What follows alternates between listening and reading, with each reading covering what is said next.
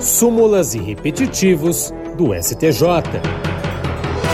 Hoje nós vamos falar sobre recurso repetitivo.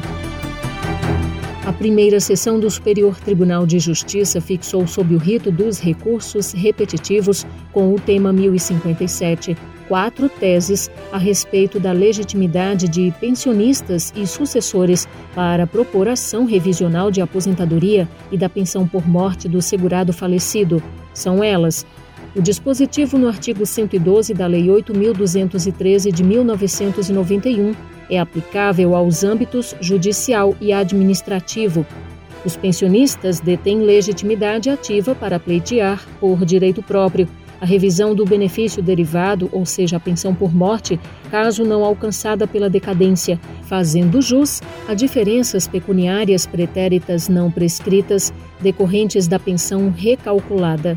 Caso não decaído o direito de revisar a renda mensal inicial do benefício originário do segurado instituidor, os pensionistas poderão postular a revisão da aposentadoria a fim de auferirem eventuais parcelas não prescritas resultantes da readequação do benefício original, bem como os reflexos na graduação econômica da pensão por morte.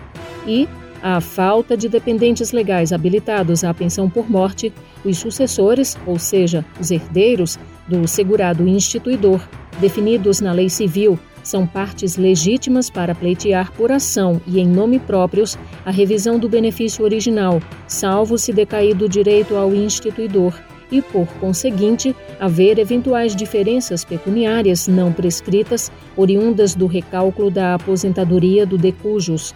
A relatora ministra Regina Helena Costa explicou que essas questões, discutidas agora em conjunto sob o rito qualificado da sistemática dos repetitivos, foram ao longo de anos submetidas e dirimidas pelo STJ.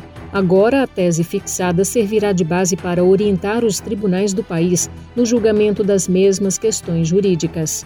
Do Superior Tribunal de Justiça, Fátima Uchoa. Súmulas e repetitivos do STJ.